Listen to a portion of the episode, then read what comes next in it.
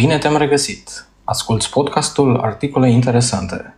Sunt Ionică și îți doresc audiție plăcută.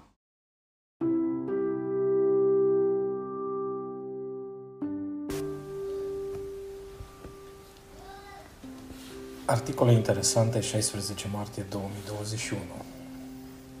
Începem lista cu un articol a celor de la Macromos, unde în iOS 14.5 aplicația Apple Maps ar putea oferi informații în timp real legate de puncte de interes. Este un feature asemănător cu cel oferit de Google pentru aplicația Maps făcută de ei, astfel încât dacă utilizăm Apple Maps, să mergem într-un anumit punct, un punct de interes, să zicem într-un parc sau la un restaurant, automat, conform datelor trimise de iPhone către Apple și a datelor trimise înapoi de la Apple către telefonul nostru, vom putea primi notificări legate de cât de busy, cât de ocupată e acel serviciu, când ar fi mai bine să mergem, care sunt orele în care mai puțină lume e acolo. Nu știu momentan mai multe detalii.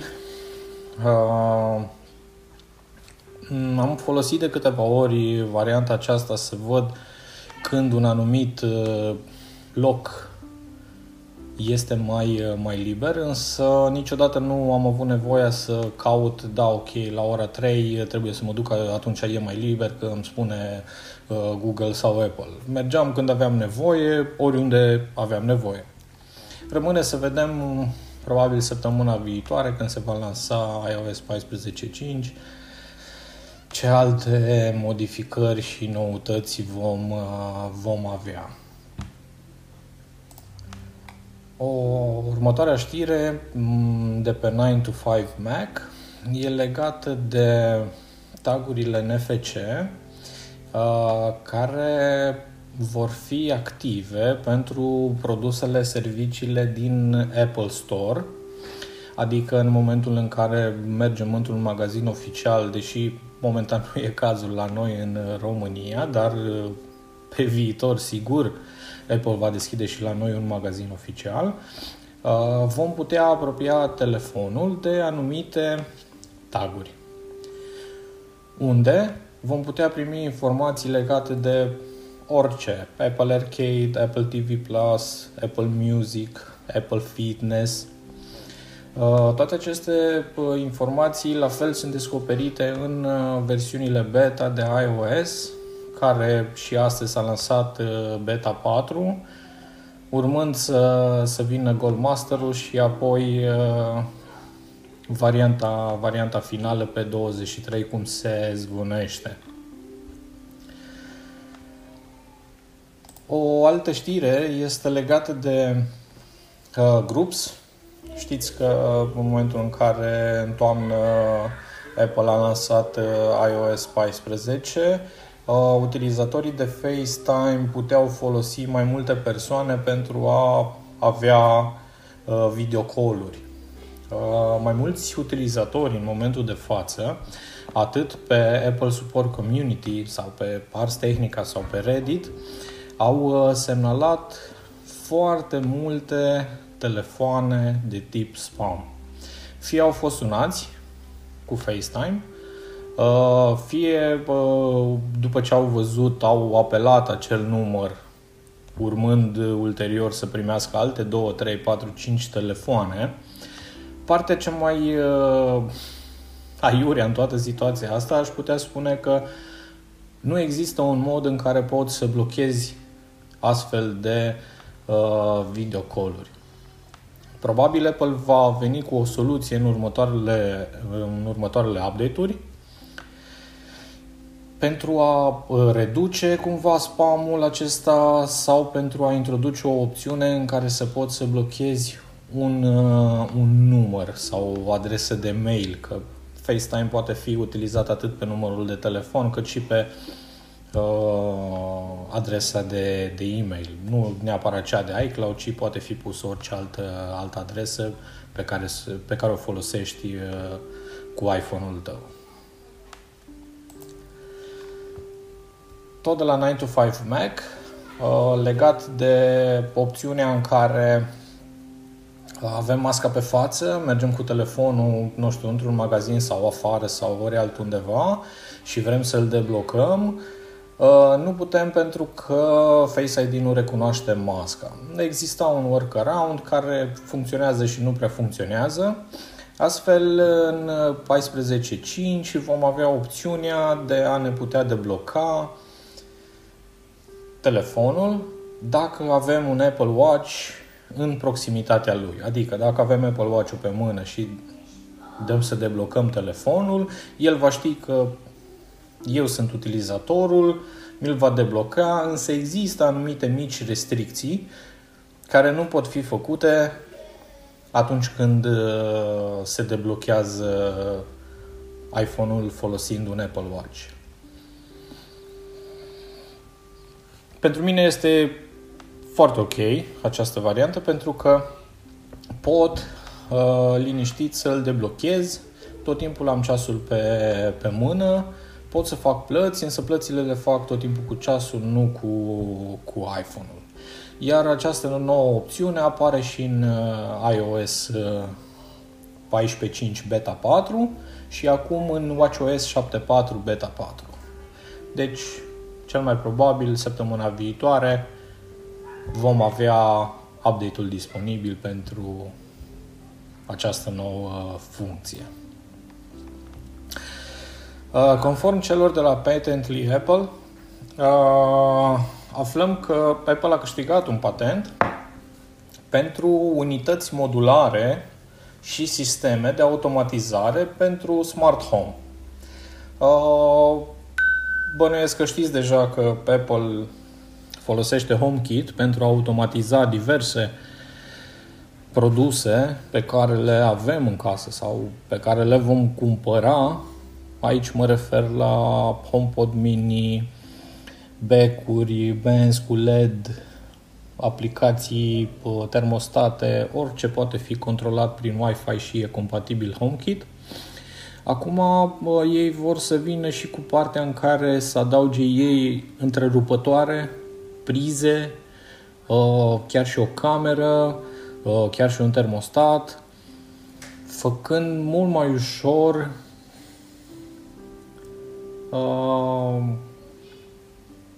controlul asupra oricăror produse pe care fiecare le deține în casă. Da, nu se știe când. E important că lucrează la așa ceva și vor să scoată. Probabil în următorii ani vom vedea mai multe detalii. Momentan este doar un brevet care rămâne la stadiu de brevet. Un alt articol e de pe I Download Blog. Sunt 7 moduri în care poți să faci transferul de fișiere dintre Macs sau iPhone. AirDrop, iCloud Drive, Message, Mail, Dropbox, File Sharing, Flash Drive. În funcție de dimensiunea fișierului, acestea pot fi transferate de pe un Mac pe altul sau de pe Mac pe iPhone sau invers. O altă noutate în iOS 14.5, conform celor de la 9to5Mac, Apple Music va introduce topuri bazate pe localități.